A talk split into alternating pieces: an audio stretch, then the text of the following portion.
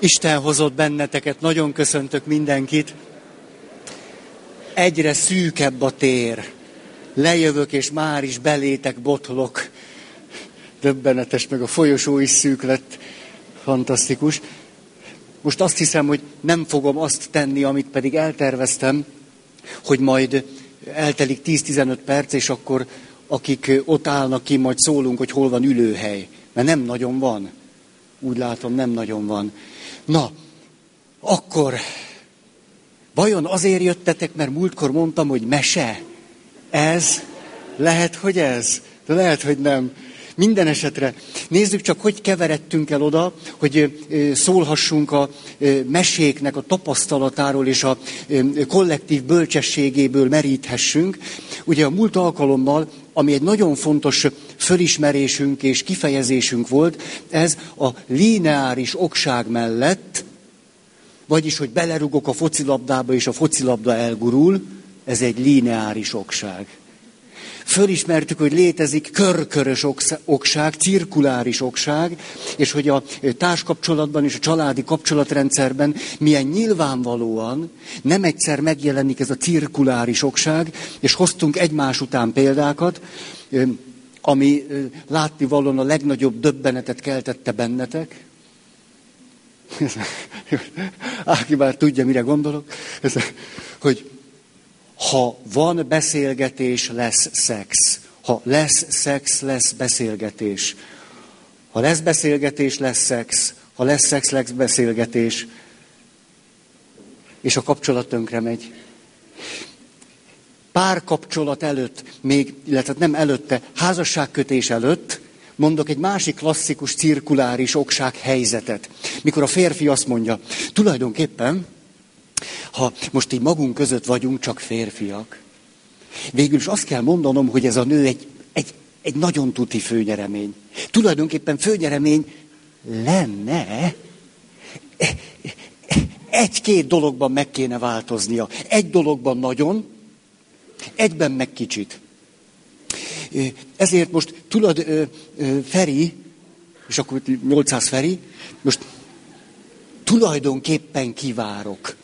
Már nagyon ott vagyok a határon, hogy megkérjem a kezét, de nyíltá tettem, mert köztünk nagyon jó a kommunikáció, és ő is ezt pontosan tudja, hogy na, ha ebben a dologban megváltozik, én már kész vagyok arra, hogy megkérjem a kezét. Most borítsunk fájtlat erre, ül itt 800 nő, Teri beszél. Tulajdonképpen nagyon szeretem ezt a fiút. Ez egy nagyszerű srác. Hát igazából azt szinte merem mondani, hogy főnyeremény most, hogy magunk között vagyunk. Neki azért óvatosabban mondom, nehogy elbízza magát. És tulajdonképpen, hát tulajdonképpen mond egy dolgot, hogy valamiben változzak meg, de addig nem változok meg, míg nem kéri meg a kezem. Hát addig, addig nem fektetek ebbe bele, az ez nekem egy nagyon nehéz dolog, kérje meg a kezem, és én azt gondolom, akkor rendben vagyunk, akkor biztonságban vagyok, akkor, akkor látszik, hogy ő is komolyan veszi. Ez a cirkuláris okság. Ha megváltozik, megkérem a kezét, ameddig nem kéri meg a kezem, nem változom meg. Ha megváltozik, megkérem a kezét, ameddig nem kéri meg a kezem, nem változom meg. Nem kérem, hogy a kezeteket tegyétek föl, hogy kire érvényes ez. Ez egy klasszikus cirkuláris okság még a házasságkötés előtt. A házasságkötés után is újból és újból fölismerhetjük ennek a logikáját, és mi az, amire rácsodálkoztunk? Arra, hogy a cirkuláris okság lehetetlen kapcsolatot tönkretevő köreiből akkor tudunk csak kiverekedni magunkat, ez nem volt értelmes, akkor tudjuk kiverekedni magunkat, hogyha rendszer szintű változás történik. Nem elég, hogy a nő azt mondja, ne, ne, nem változom meg, de egy kicsit azért aranyosabb leszek. Nem lesz elég. Vagy azt mondja, nem, na ebben a dologban nem, de nagyon szívesen fölveszek egy kicsit rövidebb szoknyát. Kicsit feketébb harisnyát. Kicsit pirosabb bugyit. Most nagyon szívesen talán elég lesz. És nem. Hiába harisnya, hiába bugyi, hiába rövidebb, nem lesz elég. És a férfi is mondhatja, tulajdonképpen rájöttem, meg-meglepem őt egy-egy dologgal, hadd örüljön. Veszek neki ilyen ajándékot, olyat. Elég lesz? Nem. Nem, csak akkor tudunk kiverekedni ezekből a körökből, ha rendszer szintű változásra adjuk a fejünket. És itt akkor két nagyon fontos dolog még az egyik, hogy rendszer szintű változás megtörténhet bent, ide bent, hogy én magam elkezdem ugyanazt a helyzetet már most teljesen másképpen látni. Ez rendszer szintű változás, és ez más cselekvésre fog engem indítani. Például rájövök, hogy ez egy körkörös okság hogy ebben veszteglünk. És ameddig ezt így csináljuk, addig nem lesz ebből semmi se. Tehát vagy itt történik egy rendszer szintű változás, néha ez a nehezebb. Vagy pedig a cselekvés formákban történik valami rendszer szintű változás. Hol van a nehézség? Ezt még szeretném elismételni a dolgozat előtt, kis segítség. A nehézségünk ott van, és rögtön mondom a példát. Szombaton Pannonhalmán voltam, családnapot, hát nem én tartottam a családnapot, és képzeljétek el, tartok egy családnapot, ez egészen ijesztő. Tehát tartottam két előadást egy családnapon, és beszéltem a cirkuláris okságról. Hát egy családnapon ez a minimum. És ők is úgy érezték. Valaki fölkiáltott, na végre itt a cirkuláris okság. Hát már de vártuk. Szóval engem vártak meg a cirkuláris okságot nagyon. És utána, az előadás után emlékeztek a gyerekes történetre, a vacsorai jelenet. Emlékeztek a nagyon jó, jó kislányból, aki jó anya lett, és akkor ő nagyon-nagyon. Na, aki nem volt itt, nincs mire emlékezned, csak segítségképp, tehát ne, ne erőltes. Te most lazulj el, te így is jó vagy. És elmondtam ezt a történetet nekik is, persze nem olyan jól, mint itt. Csak úgy, úgy oda löktem nekik. És vége volt az előadásnak, oda jött hozzám egy édesanya, látszott, hogy nagy zavarban van. Szóval a, a dűnek, a csalódásnak, a meglepetésnek, a félelemnek, a szorongásnak egy, egy érdekes egyvelegét éreztem de lehet, hogy rosszul. És mi történt? Azt mondja, most Ferenc atya. Ugye rosszul kezdődik. Tehát, ú, jaj, jaj, jaj. Ú, nem is tudom, mikor szólítottak így utoljára. Ferenc atya. Most akkor azt akarja ezzel mondani, hogy ne neveljük a gyerekeinket? Emlékeztek, mert az volt a gondolat, hogy hagyjátok egy-két étkezésig, hagy csináljon, amit csinálni akar. Ha, most hagyjátok, ez egy rendszer szintű változás lesz. És akkor jött egy nagyon fontos betét. Istentől azt a küldetést kaptuk, hogy a ránk bízottakat, akik kicsinykorúak, neveljük, gondoskodjunk róluk, mindent nekik, Miért olyan fontos ez?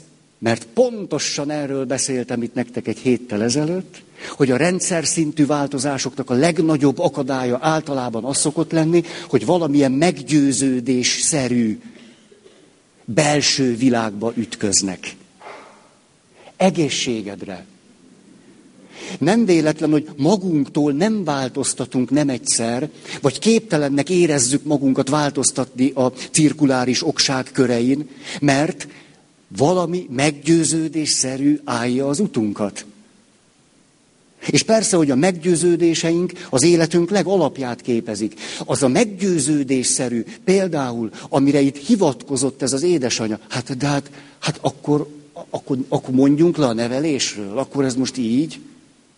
Nagyon pontosan mutatja, hogy itt a család tudatában, az ő családjának a tudatában ezt vélelmezem, milyen erőteljesek voltak azok az értékek, hogy, hogy na, hogy tisztességesnek lenni, jól neveltnek lenni, hogy fölkészülni az életre, hogy becsületesnek lenni, hogy megbízhatónak lenni, hogy lehessen ránk számítani, hogy erkölcsösnek lenni. Ugye ezek az értékek. Ezért amikor ő elképzelte, hogy ha ez az ő családjukban lenne, és az a gyerek egy vacsoránál egyszerűen csak úgy ülne. Na. és ki tudja, hogy még le is csúszik, meg akármi, ő benne ez csak félelmet tud kelteni. Hol van például annak a gondolata, vagy egy gondolatnak az árnyéka, hogy az emberi természetben jó dolgok rejlenek?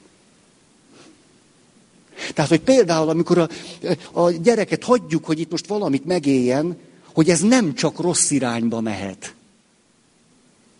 Hogy a belső emberi természetnek talán esetleg valami jó, jó tendenciái is lehetnek amiket egyszerűen csak hagyhatunk, hogy úgy, úgy nőjön és növekedjen. Hát itt semmi ilyen nem csillan meg, csak a félelem. Mire utal ez a félelem, hogy hát akkor most hagyjuk a gyereket így, hogy akkor, akkor majd, majd, hát erre kaptunk megbízatást az Istentől, hogy neveljük őket, hogy emberré. Ugye az árnyékban érték van, így kanyarodunk vissza a kettő-hárommal ezelőtti alkalmainkra. Ugye az árnyékban egy érték van, de az értéknek nagyon negatív a megítélése. Nem értéknek tűnik, hanem valami fenyegető dolognak. Ugye pontosan erről beszéltünk. Jó, ez akart az ismétlés lenni. És így most akkor elérkeztünk oda, hogy ha a cselekvésben és a gondolkozásmódban, ebben a belső világban, a belső térben, a belső dialógusainkban képesek vagyunk rendszer szintű változásra, akkor erre jó lehetőséget ad a mesék világa. Mert a mesék világa azt gondolom, hogy nekünk itten fölnőtteknek ebben a kultúrában éppen általában az árnyékban van. Hát ja, hát mese.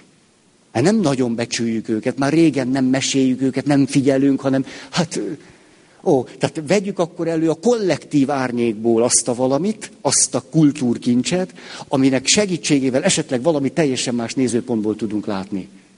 Nem csak a tudományos kutatások. Néha nincs elegetek belőle. Én néha azt mondom, egy mesét kérek. Tehát a, a százalék jelet el akarom felejteni.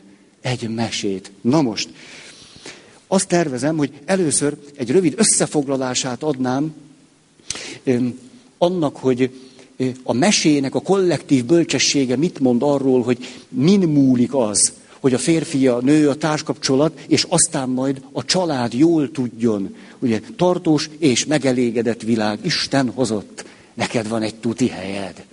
Ah, milyen jó pasi. De melyik?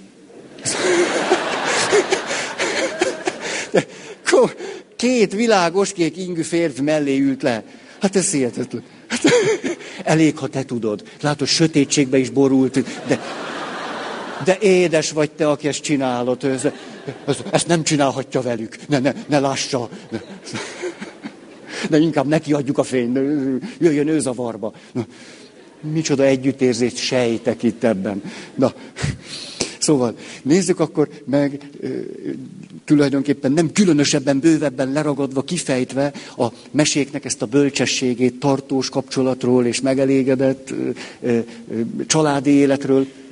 És utána pedig, itt elsősorban Boldizsár Ildikónak a könyveit használtam, és utána pedig Verena Kastnak szeretném elmondani egy meséjét. És azt a mesét viszont szeretném elemezni. Mégpedig azokból a nézőpontokból kiindulva, amiket itt az előző alkalmakkor használtunk és alkalmaztunk. Ez lenne a terv. Nézzük akkor a pontokat. Az első így szólt, a boldogságért tenni kell. Hogy a mesei bölcsesség. Nincs sült galamb, tenni kell. De van egy kiegészítő igazsága ennek a mesei bölcsességnek, hogy a boldogságért tenni kell, ez pedig az, hogy vannak csodák. Mikor majd a mesét mondom, illetve elemezzük, ott nagyon világos lesz, hogy mit értünk csoda alatt. Most csak, hogy ezt értsük jól, hogy már most jó helyre huljék a mag. A csoda a mesében tulajdonképpen szívesebben használom ezt a kifejezést, mesei fordulat.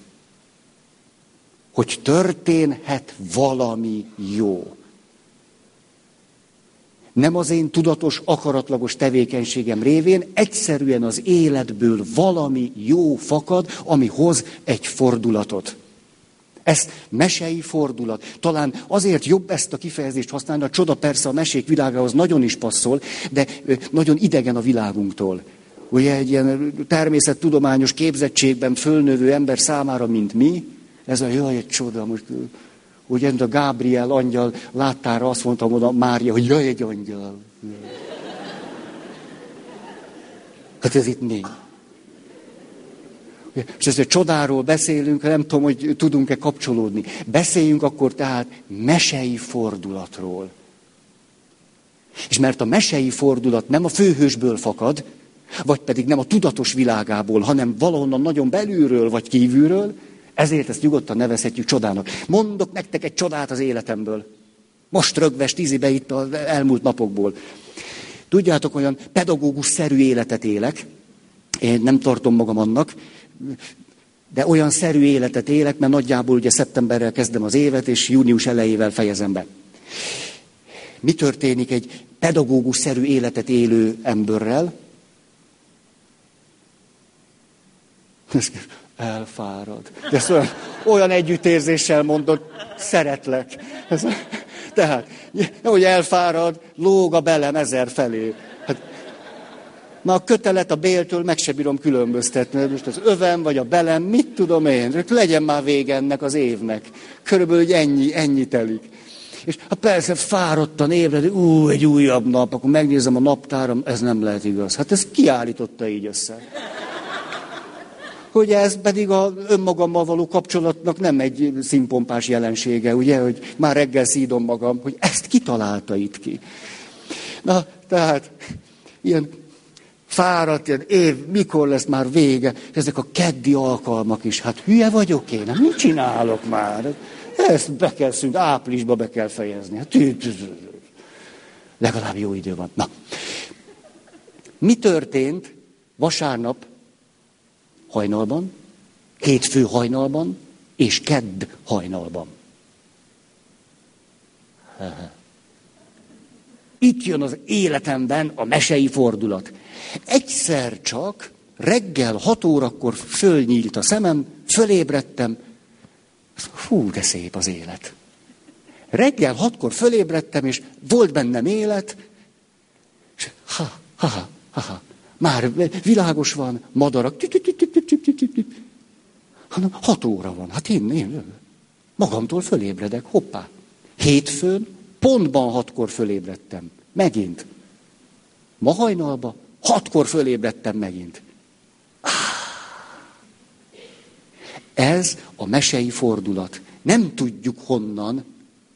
Azt gyanítom, ez a szép értelmezés, hogy a testem megérezte a tavaszt. Ellenállhatatlanul. Tehát rendben van az én személyes életem, fáradt vagyok, elég évvége. Na de a tavasz. És hatkor a madarakkal, a nappal együtt valami fölébresztett engem. Ez, ez, ez a szép értelmezésem. Ez a csoda. Egyszer csak valahonnan jön valami, és így átjár minket, és itt más színben, más, hű, az élet. Hát ez aztán nem tőlem függött. Ezt nevezem csodának, vagy mesei fordulatnak. Oké, okay. azért holnap nem szeretnék hatkor ébredni. És már van ezekből a fordulatokból. Aludni akarok. Na, Na, majd a mese elemzésénél erről fogok bővebben beszélni. Jó, ez, ez mi volt? Oké. Okay. A második pont így szól, hú, hát van 18, tehát azért Feri, gyerünk, gyerünk. Azt mondja, a boldogság a mesék tanúsága szerint nem egy nagyon tartós és hosszú állapot, sokkal inkább valami kegyelemszerű helyzet. Meg kell érte dolgozni, de van fordulat és csoda, és inkább valami kegyelemszerű állapot. Na tudjátok, reggel bekapcsoltam a tövöt. Igen, az időjárás jelentése voltam kíváncsi. Olyan vagyok, mint a nagymamáim voltak. Bekapcsolták a Kossuth rádiót, hogy meghallgassák, hogy esik-e az eső. De, kinéztek volna az ablakon? Nem, azt a Kossuth rádió tudja. És mi történt? Azt mondja a kedves hölgy, ezt mondom így valahogy tévészerűen, nem, tényleg itt egy tévé. Nem, nem vagyok akkora. Ú, hát elférek alatta. A nem jó. Na képzeljük el ezt a tévé. De fölállok ide. Nem, félek. Azt mondja a hölgy. mai nap és egész héten a csúcshőmérséklet nappal 21 és 24 fok, hétvégére akár 25 fök fölé is emelkedhet a hőmérő higanyszála. Igaz, hogy betiltották az EU-ban, nem baj? És azt mondja, itt, jö, itt jött a zárófordulat, 21. századi posztmodern kultúránkból. Ez a 24 fok megfelel az ilyenkor elvárható hőmérsékletnek.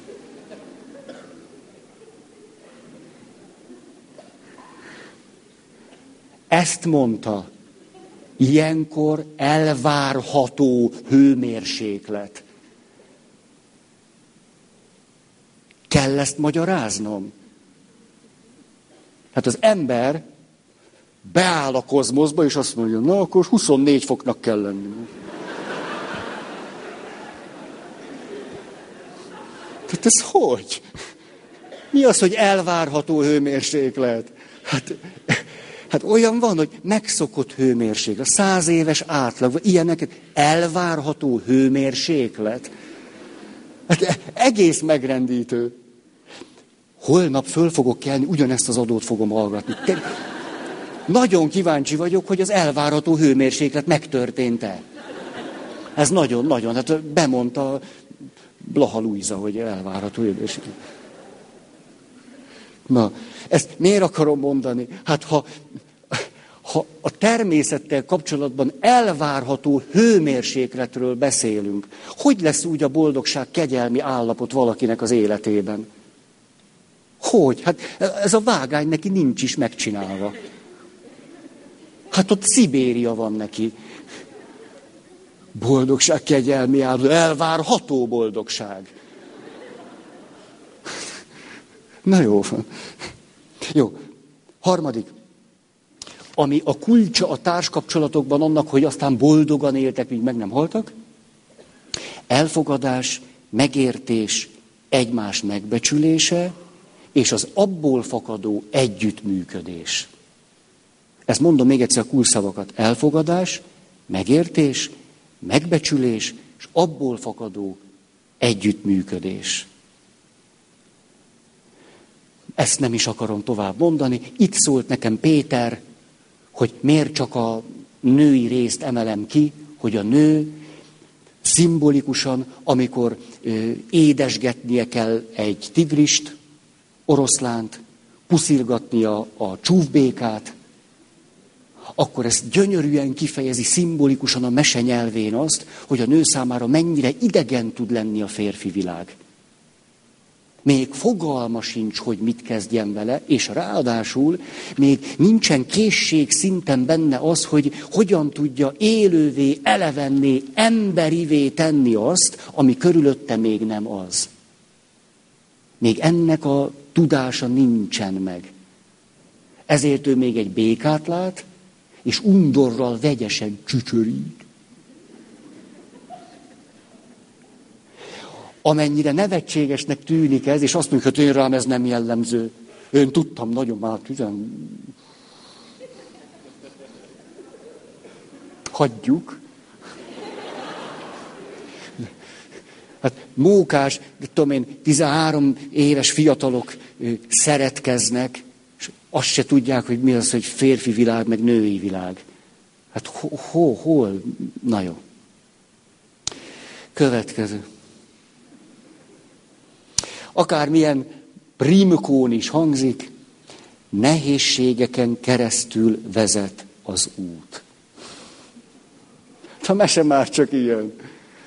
Ez a hogy lehet megúszni. De erről is sokat beszéltünk, hogy legyünk nagyon óvatosak a tanácsokkal, válaszokkal, megoldásokkal, gyakorlatokkal. Mert sokszor ezt az igazságot igyekszünk kikerülni vele, hogy nehézségeken keresztül vezet az út.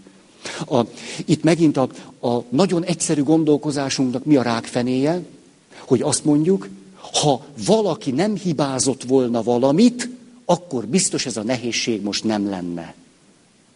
Valakinek mindenképpen el kellett valamit rontani, és miután én nem emlékszem, hogy, hogy mikor csináltam volna ilyet, hát adok egy kis időt neked. Tehát elő...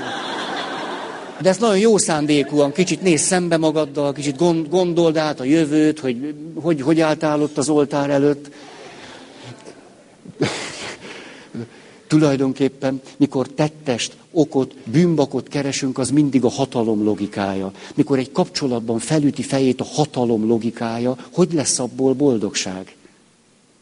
Abból már nem lesz ott boldogság. De amikor fölmerül egy nehézség, és mi teljesen ösztönösen, tulajdonképpen ezért rettenetesen kártékony a politikai logika, ami beleivódik a sejtjeinkbe. Ugye a politikai logika az, hogy állandóan valaki fölpattan, és meg akarja neveztetni a felelőst. Ez a, ugye, és mindig, mindig. Tehát például, hogyha holnap csak 19 fok lesz, én szerintem ez egy interpellációt megérne. Ki a felelős? Blaha Luisa bemondta a tévében, hogy van egy elvárható hőmérséklet. 19 fok lett, napirend előtt két perces felszólalásban szeretném interpellálni Istent. Nem volt meg a meg elvárható hőmérséklet. És akkor átadjuk neki a szót, hogy ez hogy történhetett meg. Na. Tehát nehézségeken keresztül vezet az út. Mondanék itt egy másik fájdalmasat. A, minap rádöbbentem valamire, hogy az imádságaink ki nem mondott tartalmának a veleje mi szokott lenni. Hogy fohászkodunk az Istenhez, és kérünk tőle, vagy vágyunk tőle, a sokszor követelőzünk, mindegy. Tulajdonképpen, ha nagyon megkaparjuk, elől mi van fölírva a trikóra? Elől az van írva, Istenem, benned bízok. Körülbelül valami ilyesmi, ezt ragozhatjuk sokféleképp. Mi van hátul a trikón? Hátul a trikón három rövid mondatocska szerepel. Az egyik. Ne kelljen annyira szeretni, ne kelljen annyira hinni, és lehetőleg ne kelljen remélni. Hogy old meg te. Most, ha nagyon kritikus akarok lenni, az imádságaink zöme arról szól, hogy van most egy nehézség az életemben, elkezdett valakivel egy konfliktusom lenni, valakivel most ütköztem, valaki most nem elégíti ki a szükségletem, jövök és így annyira fenyegetőek vagytok, majd adok én nektek. Ó, ti szegény. Nem én voltam, ezt láttad? Emlékeztek a minyisás gyerekre? Távozz tőlem, sántán.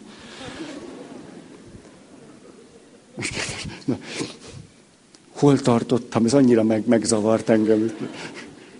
Segítsetek. Tényleg nem tudom. Igen, a póló felirat.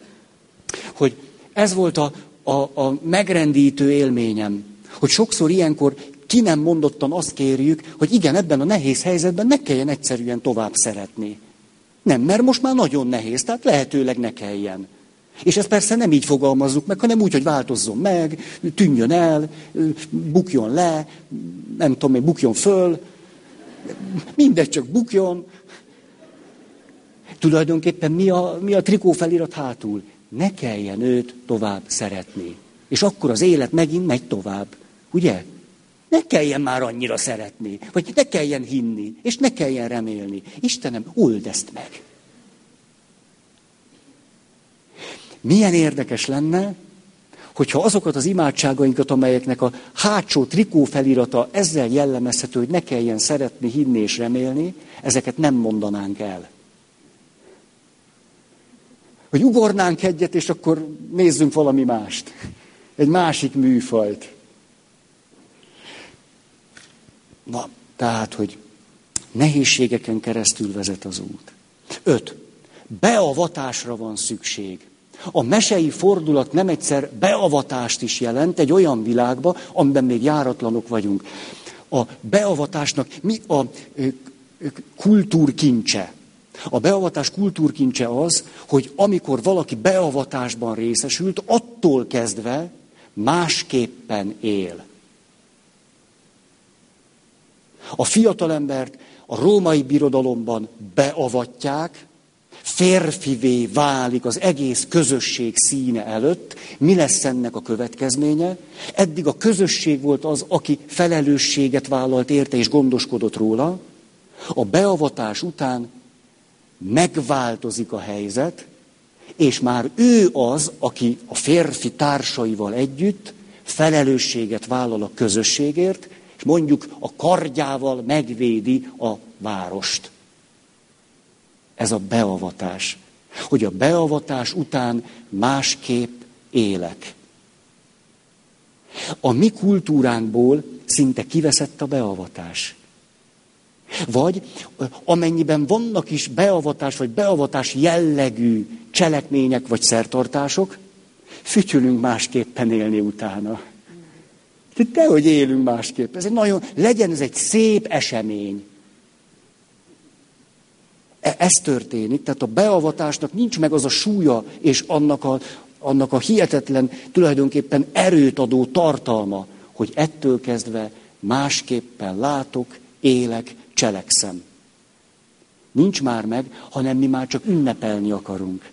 Legyen egy szép esküvő, de ne kelljen utána másképpen látni. Az esküvő beavatási szertartás, ebből a szempontból nézve. A férfinek is, meg a nőnek is. Mind a kettő számára egészen más eh, jellegzetességekkel bír, de a közös vonal az, ettől kezdve nem élhetsz úgy, ahogy eddig. Ha az egy beavatás.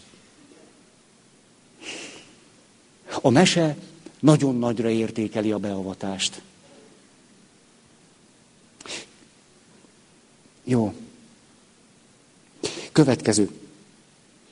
A nők útja a mesében roppant nehéz, mert ők olyan feladatok elé kerülnek, ahogyan a férfi felé és a férfi világ felé haladnak, amelynek a kimenetele bizonytalan, és nem lehet pontosan tudni még azt sem, hogy tulajdonképpen mit kéne tenni. Tehát a példánál maradva, brekeg a béka a tópartján. Hát most csókoljon, vagy nem? Hát ki tudja, hogy csókolni kölle, vagy nem? Hát most az összes békát csak nem csókolgatjuk agyon. Ismerünk nőket, akik neki láttak, és akkor... És ha valaki átváltozik, akkor már, már bejött. Lehet inkább csak, nem tudom én, békás lett a szája. A...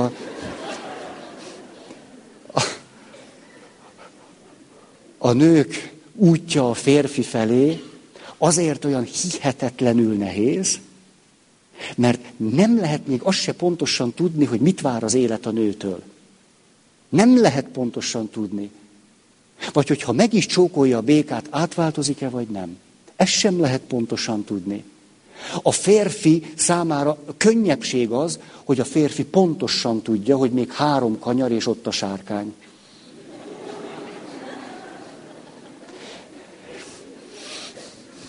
Három kanyar, és tényleg ott a sárkány. És pont olyan büdös, és pont olyan tűzokádó, mint ahogy lefestették az úton. Pont olyan. Ez azonban nagyon jól mutatja, hogy a férfinek és a nőnek az útja nem ugyanaz. Nem is kell, hogy ugyanaz legyen, mert hiszen azt... Ági, melyik része? Ez... De jó, mindegy. Hogy nem is kell, hogy ugyanaz legyen, mert hiszen utána is megmarad férfinek, megmarad nőnek, tehát valamiképpen a feladata is más lesz, ezért az út sem kell, hogy ugyanaz legyen. A férfi útja az, hogy az élet föltételeit biztosítsa, megvédje a, az, a szeretteit a fenyegetésektől. Hogy ilyen értelemben biztosítsa az élet föltételeit. A nőnek azonban más a dolga. Ahol már lehet élni, mert a férfi odaállt és azt mondta, hogy csik, csik, csik, csik. Ott a nem létezőt élővé tegye, gondoskodjék arról, ami már élő, és ami kevésbé élő, annak teret adni, formát adni, hogy hogyan tudna szárba szökkenni és igazán élni. Ez két különböző út. De nagyon szép, ahogy találkozik. És ezért van az, hogy a, a férfi ahogyan a nő felé megy, pontosan neki megfelelő nehézségek elé kell, hogy álljon. Szóval itt a sárkány, hadd el, had. A nő számára azonban ő az élet titkával van. Az élet titka az nem olyan, hogy itt a sárkány szúri bele, hanem az egy külön művészet, megsejteni, ráérezni. Hogy? Hát nem ez a nőknek a művészete? Hogy az egyik gyereknél bejött, másiknál pont az ellenkezője jön be. A férfinek ezért nyilván nagyon fontos a rend. Ő szeret is rend szerint nevelni. Hát, ha csak az van, nagyon sovány. De az is nagyon szomorú, hogyha ha egymást kölcsönösen megvetik azért, ahogyan nevelnek. Mert a férfi logikája valami ilyesmi, a rendből fakad élet. És tényleg fakad. A rendből fakad élet. A nő logikája pont fordítva van. Az életből fakad valamiféle rend. De például az egyik gyereknél így, a másiknál úgy. Ez is egy rend, ami az élet titkából fakadt. Ezért az úgy sem ugyanaz tehát. De persze, sem a férfinek, sem a nőnek nem könnyű, míg egyáltalán elérkeznek egymáshoz. Nem gyönyörű szép, hogy a mesék sokkal pontosabban leírják azt, hogy egyáltalán eljutni egymáshoz micsoda nehéz dolog. Mi pedig milyen természetesnek veszük, és mekkorákat csalódunk. Nem így van, a mi kultúra nem is értjük, hogy ez miért nem megy. Hát mindenki másnak megy. Dehogy megy. Senkinek sem megy csak úgy. És a mesék nagyon jól mutatják, hogy ó, mekkora út vezet el oda, hogy egyáltalán egymáshoz elérkezzünk. És mekkora nagy dolog, ha egyáltalán el tudtunk egymáshoz érkezni. Áj, de nagy dolog az. Jó. Következő. Hm. Igen, azt írtam még ide, hogy ma nagyon sok nő értelemmel és logikával akarja megoldani az életet, nem okossággal és bölcsességgel. Hát értelemmel és logikával megoldani élethelyzeteket. A nő nem erre van kitalálva. És lehet, hogy nagyon ortodox szövegnek tűnik. Nem, nem logikával. Ne, nem, nem. Női okossággal és bölcsességgel. Az egy más dolog. A férfi oldja meg logikusan. De a nő ne logikusan oldja meg hanem okossággal és bölcsességgel. És pont mind a ketten erre vágynak. Hogy az egyik meg tudja így, a másik meg úgy, és ebből legyen valami közös világ. Olyan sok, nem is tudom, lehet, hogy köztetek is van ilyen, de jó. Olyan sok okos, szép nőt látok, és az életet nem bölcsességgel akarják megoldani, hanem logikával. Jaj, ez nagyon fáj. Két diploma, három diploma, és logika. Jaj, nem. Ébredj föl. Hmm. Olyan sok szép és okos nő boldogtalan ma. Nagyon. De érthetetlennek tűnik. Még diplomájuk is van. Okosak, szépek, diplomásak. És boldogtalanok. Elborította ma a nők agyát a férfi logika, hogy akkor azt mi is úgy. Jó. Ettől, na jó. Jó, van legalább lesz ülőhely legközelebb. Mindenben van valami jó. Oké. Okay. Igen. Ó, de Jó, ez drága vagy. Hát, hogy azt hangzott el egy női ajakról, hogy de akkor mi a bölcsesség? Jó úton vagy. De neked ezt nem tudni kell, hanem élni. Nem kell. Az a vicc, hogy... Ne... Neked ezt nem is kell tudni. Ez benne a jó. És mondtam neki valami nagyon szomorút, hogy a férfi a férfinek tudnia kell, a nőnek nem. Egyszerűen nem kell tudni. Élni.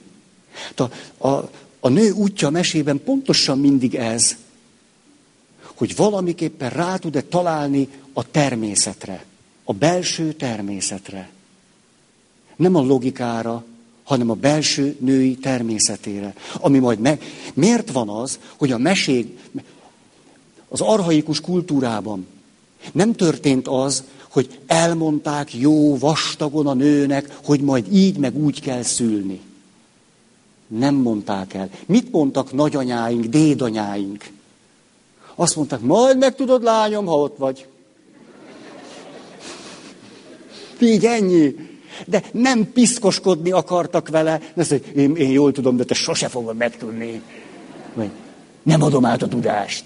Ne, nem erről szólt, hogy juss sem mondom meg neked, csak szenvedj meg. Én is megszenvedtem, te is. Ez nem egy ilyen szadista női kultúra, hanem bízd rá magadat a belső női természetes világodra.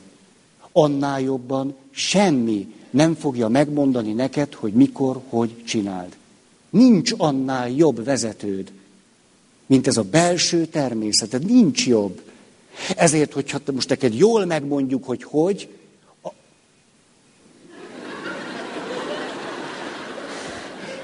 akkor eltávolítunk téged attól, ami igazán segítségedre lehet. Hát éppen néhány héttel ezelőtt emlékeztek, mondtam ezt a nagyon okos nőt, aki szült. Most már még egyszer nem mondom. Hát dehogy nem mondom különben, hát már most is mondom. Tehát.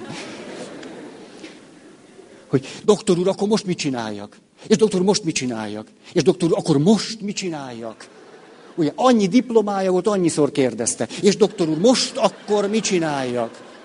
Mi a következő logikus lépés a szülés folyamatában? És a doktor végül megelégelte, ez volt a női beavatás, és azt mondta, hát most már szülje meg.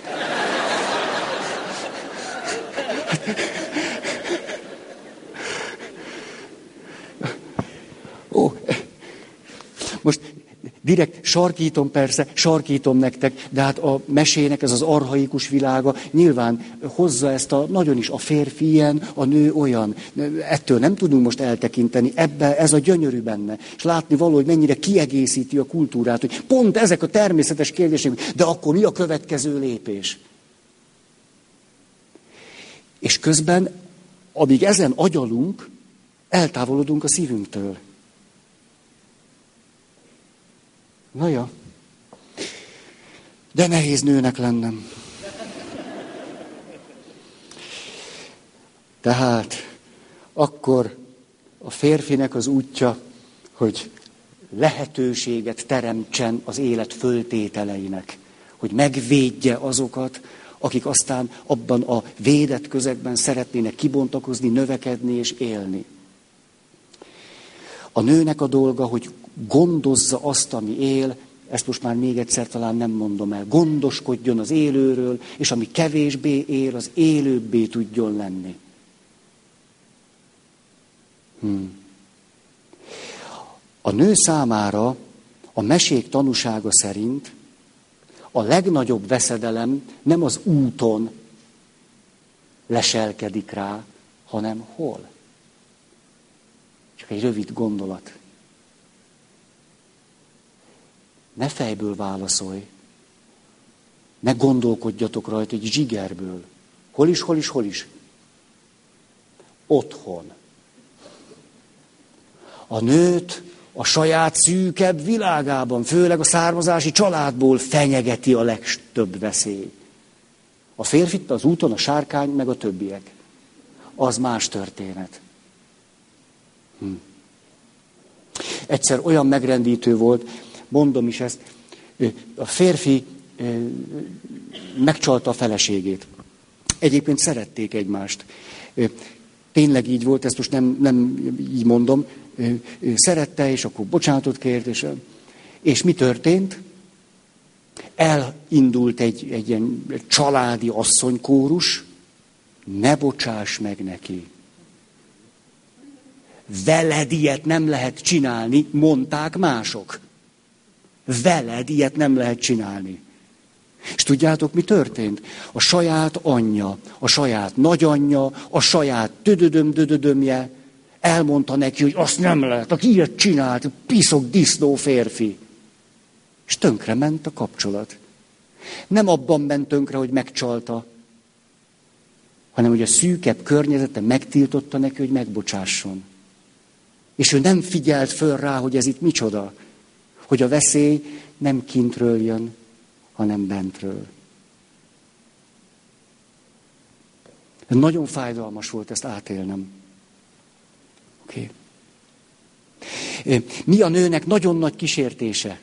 Hát ezt tudjuk jól, már a kékszakálú herceg várából is, hogy oda is be akar jutni, ahol semmi keresni valója. A, a mesék, ez gyönyörű szépen, olyat is tudni akar, olyat is látni akar, olyat is, ami nem való. Nem azért, mert valaki sajnálja tőle, hanem mert ha azt látja, jaj neki. Tehát az ő érdekében nem érdemes. Mondom a 21. századi példát. Fantasztikus ez a párhuzam, most nem az, én találtam ki, de fantasztikus jó. Tudjátok, amikor leszáll az est, nézem, hogy leszáll az est, és a férfi, meg a nő ücsörögnek, nézik a tévét.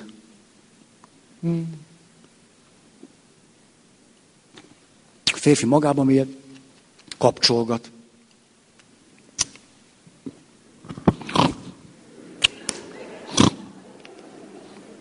Valami ilyesmi történik. És a feleség, mi volt ma veled?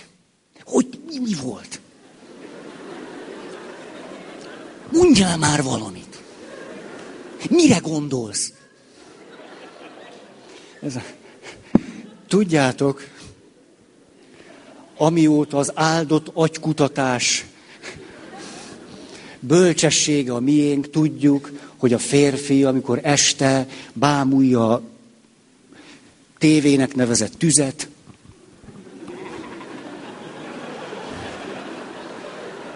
akkor minimális agyi, elektromos és mágneses tevékenység zajlik bent. Egészen minimális. Csak hogy éppen, hogy még a nyál ne csurogjon itt ki neki. De nincs is többre szükség, mert fölhajtotta a mamutot, lelőtte a mamutot, hazahúzta a mamutot. Most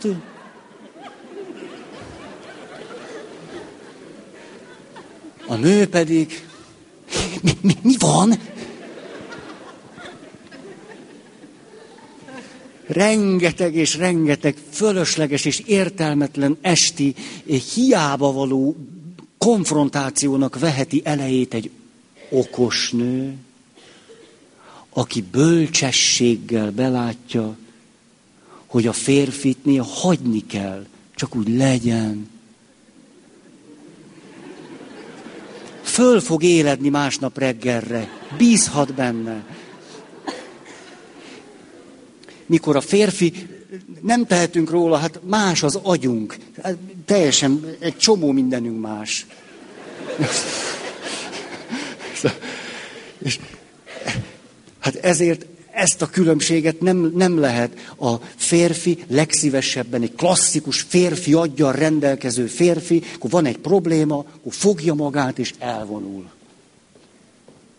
Ne zavarjatok, már gondolkodom és utána előjön csillogó szemmel, és elmondja a megoldást. A női agy pont ellenkezőképpen működik.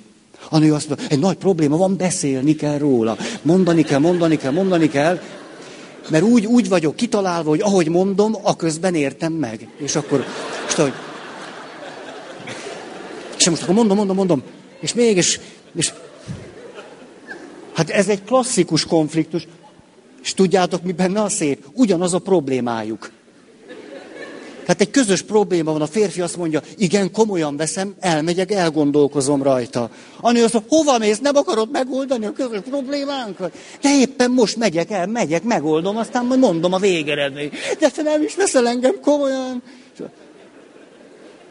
Ez egy realitás. Hát bölcs az a nő, aki ezt tudja. Hogy engedje el, engedje, menjen, vezessen egy kicsit az éjszakába. Nem kell izgulni, hogy kurvák vannak az úton, és mert ha menjen, megy egy kicsit, és akkor lehiggad, stresszhormonok is. Egész normális lesz. Na, nagyon nagy bölcsesség a mesében az, hogy az okos nő tudja, hogy vannak bizonyos területek, ahova nem érdemes bekutakodni, befurakodni. Mert nem lesz tőle jobb az élet.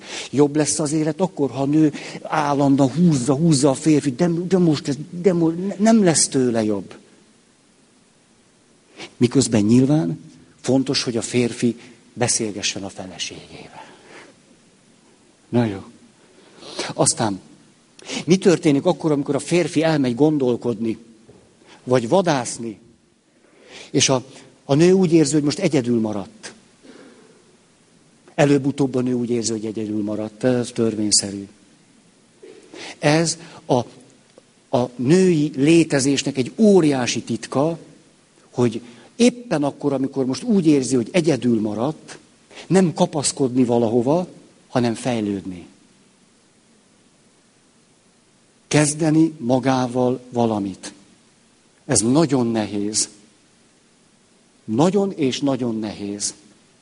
De a mesékben, amikor valami ilyesmi történik, akkor a nő előtt egy nagyon nagy kihívás van. Hogy most neki áll-e fejlődni, és közben valahogy átgyúrja magát ezen a magányosság érzésén, és így megtanul továbbra szeretni, vagy hűségesnek lenni, vagy kreatívvá válni, kibontakoztatni magából valamit, megérni, vagy pedig visszahull a káoszba. Mint én most, mert elvesztettem a jegyzeteimet. Azt mondja, a nő, ha bölcs, nem karddal, hanem bölcsességgel küzd. A férfi küzd karddal, a nő bölcsességgel.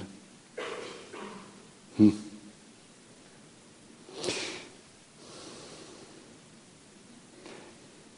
Rendben. A férfi erények. Ó. A nők ne jegyzeteljék ezt most le, hogy aztán számon kérjétek már este. Stabilitás, egyértelműség, bátorság, tisztánlátás, belső erő. Mikor lesz egy fiúból férfi? Egy fiúból, még ha 62 éves is,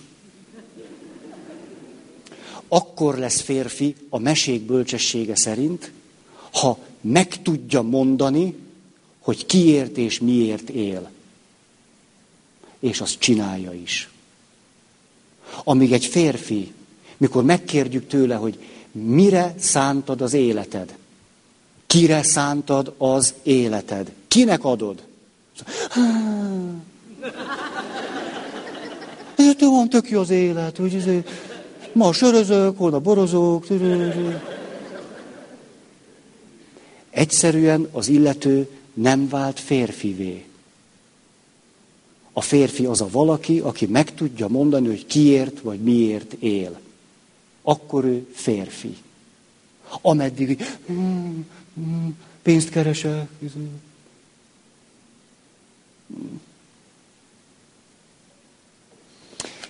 Aztán a királyfi a mesékben azzal, hogy megmenti a király kisasszonyt, tulajdonképpen el is köteleződik mellette.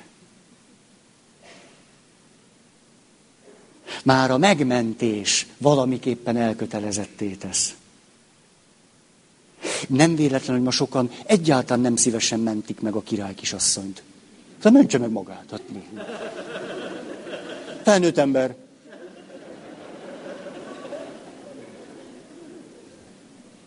Jó. Oké. Okay. És itt egy nagyon érdekes dolgot még, tulajdonképpen a meséknek, bár a kifejezés egy picit talán zavaró lehet, van egy nagyon fontos üzenete, a férfi óriási lehetősége, hogy megváltsa a nőt. És a nő óriási lehetősége, hogy megváltsa a férfit. hogy valamiképpen egymás számára megváltást adjanak vagy hozzanak. És akkor most elmondom a mesét. Hú, nem is tudom, hogy lesz. Hát azt, azt gondoltam, az egészet leelemzem ma.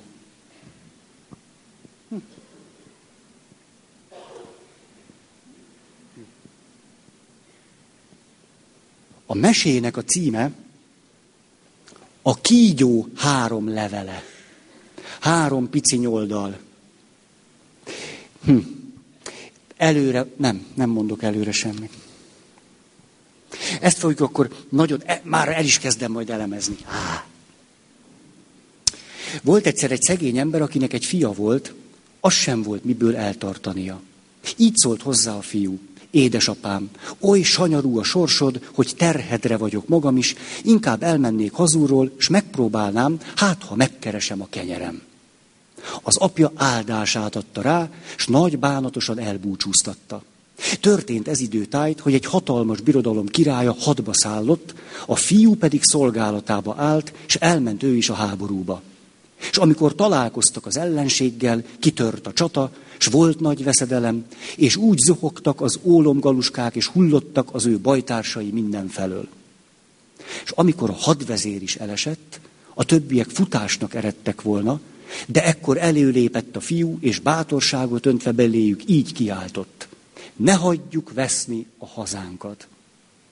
Mire a többiek mentek utána, ő meg nekirontott az ellenségnek, és tönkreverte. Amikor a király meghallotta, hogy csak is neki köszönhetik a győzelmet, mindenki fölébe helyezte őt, adott neki nagy kincseket, és első emberré tette a birodalmában. Volt a királynak egy lánya, nagyon szép volt, ám, de nagyon furcsa is.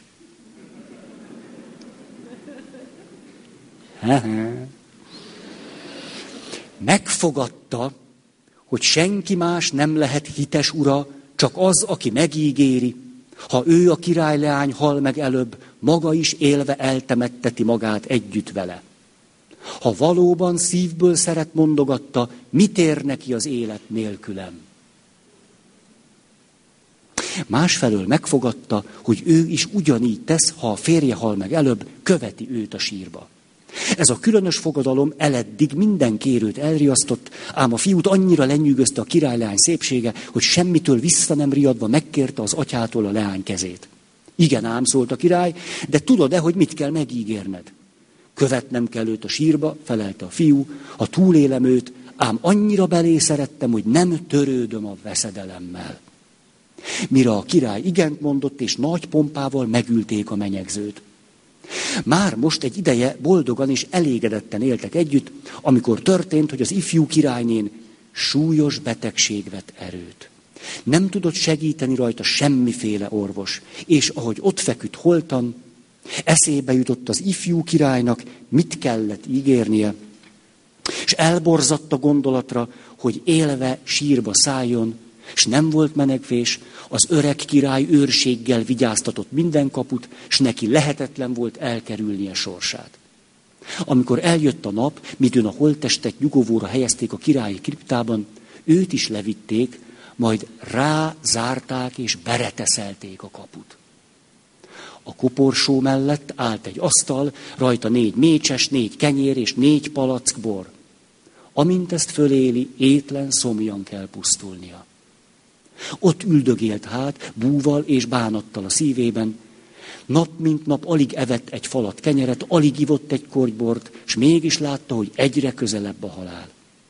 Ahogy így, bámul, így bámuldozott, egy kígyót látott a kripta egyik sarkából előcsúszni, és a holttesthez közeledni. És mert azt hitte, azért jött a kígyó, hogy a holtesten rágódjék, elővonta a kardját, és így szólt. Amíg élek, őt nem fogod megérinteni. És a kígyót három darabra vágta. Kisvártatva előcsúszott egy másik kígyó a sarokból, de látva, hogy az előbbi holtan fekszik földarabolva, visszakúszott, majd ismét előjött szájában három zöld levéllel. Most jön a mesei fordulat. Azután a halott kígyó három darabját összeillesztette, és mindegyik sebre rakott egy levelet. rögvest összefort, ami szét volt hasítva, a kígyó megmozdult és megélett, és tova siklott a társával együtt. A levelek ott maradtak a földön, és a szerencsétlennek, aki mindezt látta, eszébe jutott, hát ha emberen is tudna segíteni a levelek csodás ereje, amitől a kígyó ismét életre támadt. Fogta hát a leveleket, és egyiküket a holtest szájára, a másik kettőt a szemére tette.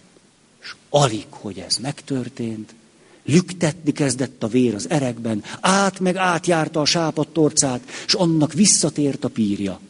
Az asszony mélyet lélegzett, fölnyitotta a szemét, és így kiáltott, Istenem, hol vagyok?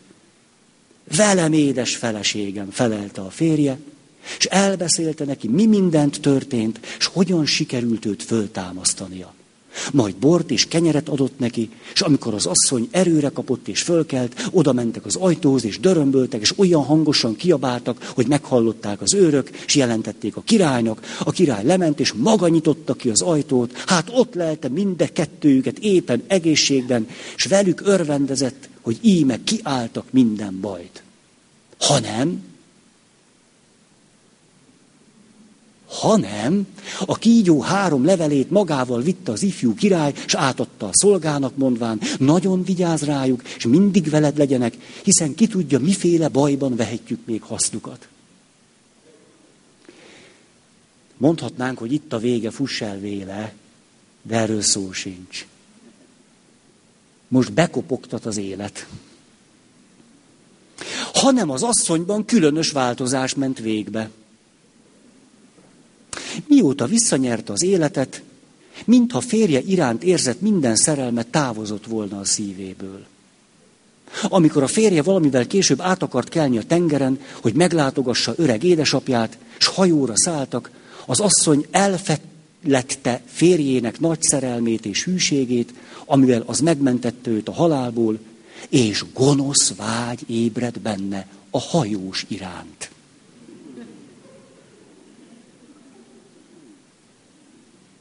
És amikor egyszer az ifjú király mér álomba merülve feküdt, hívta az asszony a hajóst, alvó férjét megragadta a fejénél, a hajósnak pedig a lábánál kellett megfognia, és így behajították őt a tengerbe. Amikor a gaztettet végbevitték, így szólt az asszony a hajóshoz. Most pedig hazatérünk, és azt mondjuk, hogy útközben halt meg. Téged pedig addig dicsérlek és magasztallak apám előtt, míg nem összead bennünket, és téged megtesz trón örökösnek. Csak hogy a hűséges szolga, aki látta mindezt, leoldott észrevétlenül a hajóról egy csónakot, és beült, hogy ura után evezzen, és az árulókat hagyta tovább haladni útjukon. Kiemelte a halottat a vízből, és a kígyó három levelével, melyeket mindig magánál hordott, most a holtest szeméres szájára illesztett, szerencsésen visszahozta őt az életbe. Mesei fordul. Most jön a végkifejlet. Majd pedig evezni kezdtek, minden erejüket megfeszítve eveztek éjjel és nappal. Csónakjuk oly sebesen szállt, hogy előbb érkeztek az öreg királyhoz, mint a többiek.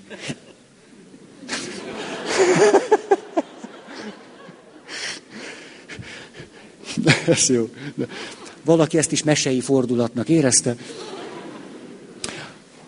Hát az meg csodálkozott, hogy csak ketten jönnek, és kérdezte, mi történt velük. Értesültvén, értesülvén a leánya gonoszságáról így szólt.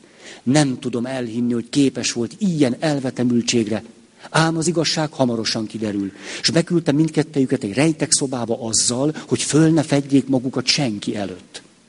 Csak hamar megérkezett a nagy hajó, és az istentelen asszony bánatosra facsart orcával jelent meg az apa előtt. Megkérdezte, Miért egyedül térsz haza, hol marad a férjed? Ó, oh, édesapám, felelte az asszony, súlyos gyászban térek haza. Férjem útközben megbetegedett és meghalt. Ha ez a derékhajós nem gyámolít, nem is álltam volna ki a megpróbáltatást.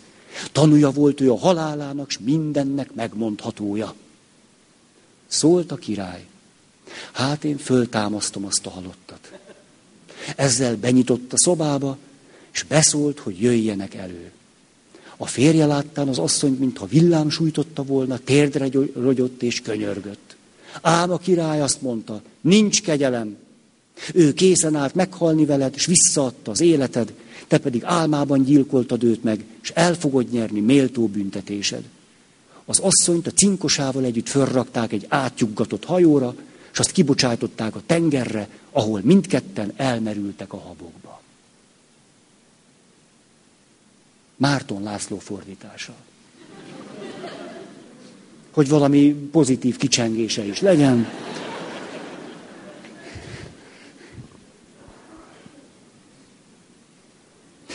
Most, ha jól emlékszem, mindjárt kinyitom, azt mondja, hogy volt itt egy picsinke kis, azt mondja, a kígyó három levele, Grimm gyermek és családi mesék. Harmadik kiadás Budapest 2000. Ha. Szomorú. Kezdjünk bele az elemzésbe.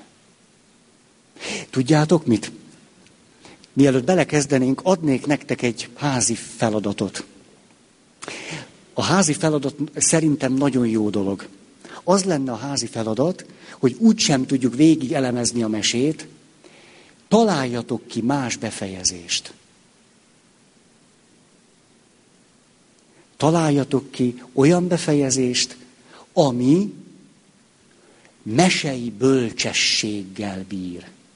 Mély mesei bölcsességgel. Tehát ne amerikai, hollywoodi happy endet írjatok a végére. Rettenetes lenne. Mesei bölcsességgel fejezzétek be másképpen a történetet. Én már kit... Tessék? Honnantól?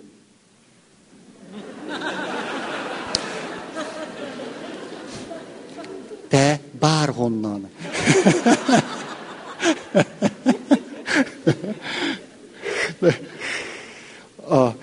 nem is tudom, hogy lehetne. Lehet, hogy megtennénk azt a következő alkalommal, hogy három olyan valaki, aki azt gondolja, hogy ő neki nagyon jól sikerül befejeznie, adnék teret. Szeretném kérni a narcisztikus feltűnési viszketegségben szenvedő, egyéb személyiség problémákkal kínlódó hallgatóinkat, hogy ne jöjjenek ki, ők inkább hallgassák meg majd. Szóval, ha lenne közülünk olyan, aki azt mondja, hogy én szerintem nekem sikerült mesei bölcsességgel. És én adnék ennek teret. A magam verzióját már megszültem, azt föltétlenül el szeretném majd nektek mondani. Feltétlenül. De nem tehetem most meg, hogy most mondom. Azért belekezdek. Azt mondja.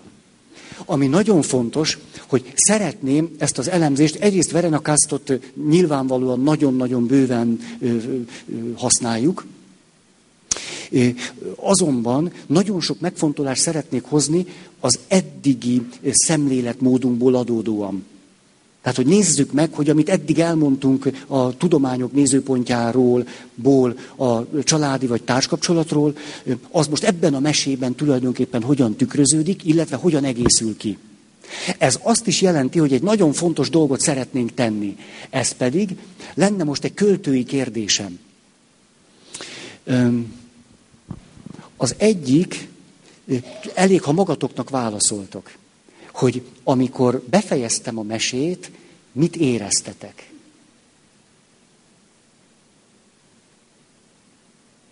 Jó, nem kell válaszolni. A másik, hogy amikor vége lett a mesének, mit gondoltok a nőről? Mit gondoltok róla?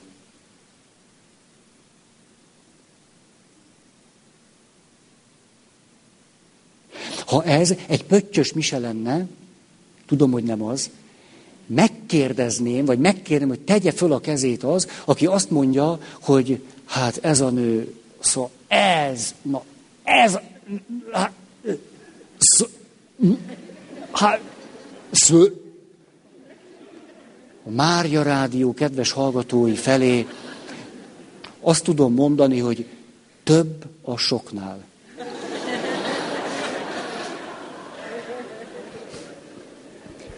A, élek a gyanúperrel, hogy ahogyan meghallgattuk ezt a mesét, mondjuk valamiféle csalódottság, szomorúság lehet bennünk, úgy, úgy valami ilyesmi. Öm, hát, na jó, a többire nem ismerek gondolni. És közben pedig, hogy egy rettenetes ítélet fogalmazódott meg a nőre vonatkozóan. Ezt gyanítom. Hogy hát azért ilyet, hát ki ez? Hogy tudott ilyen lenni? És már most fölhívom a figyelmeteket arra, hogy amit olyan ösztönösen talán gondoltatok, hogy na ez a nő, na ez aztán, ez a kirekesztés, amiről beszélünk. Most csináltátok meg. Hallottatok egy történetet, és azt mondtátok magatokban, micsoda egy szemétnő. Ha valaki valami ilyesmit gondolt, azt mondom, most rekesztettetek ki valakit. Mm-hmm. És hogy miért gondolom azt, hogy most rekesztettetek ki valakit, lenne egy újabb költői kérdésem. Hány nő maradt a mese végére?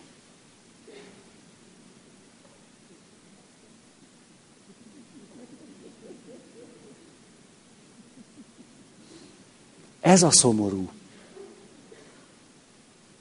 hogy nem maradt nő.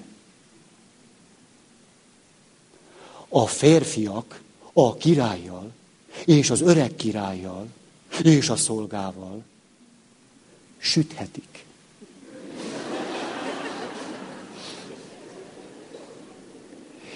Győzött az igazság, kipusztult az összes nő a föld színéről.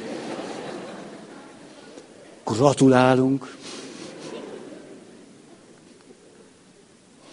Ezt a két szösszenetet azért hoztam ide, hogy érzékeltessek valamit abból, hogy mit jelent, hogy rendszer szemléletben gondolkodjunk erről a meséről. És hogy írjatok neki egy másik befejezést. De ne happy endet, mert nem hiszem el. De ez a kisebbik baj, te se. Egy happy end, amit nem hiszünk el, annyit ér, mint egy rántott szelet. Úgy fél napig jó. Jó. Ki akarom fejezni, hogy van bennem egy, egy elfogódottság, hogy valahogy olyan, szóval, hogy olyan, meg, szóval olyan megható, hogy itt vagytok. Olyan, olyan, tehát itt ezt megtöltöttük ezt a termet, és én meg csak itt beszélek, szóval, hogy néha nekem ezt a kettőt nehéz összerakni. Tehát, hogy van bennem egy kisfiú, aki azt mondja, hogy fi, az lehetetlen, hogy ők téged akarnak hallgatni. Ez az valami tévedés, ne, ne, ne vedd annyira komolyan. Hát ez nem egy... Szóval, hogy van bennem egy ilyen folyamatos, ilyen elfogódottság. Ez hogy lehet, hogy ti itt vagytok? Ez, ez, ez, ebből nem... Szóval ez van bennem. Na, akartam, hogy ezt tudjátok. Jó van. Akkor... Um,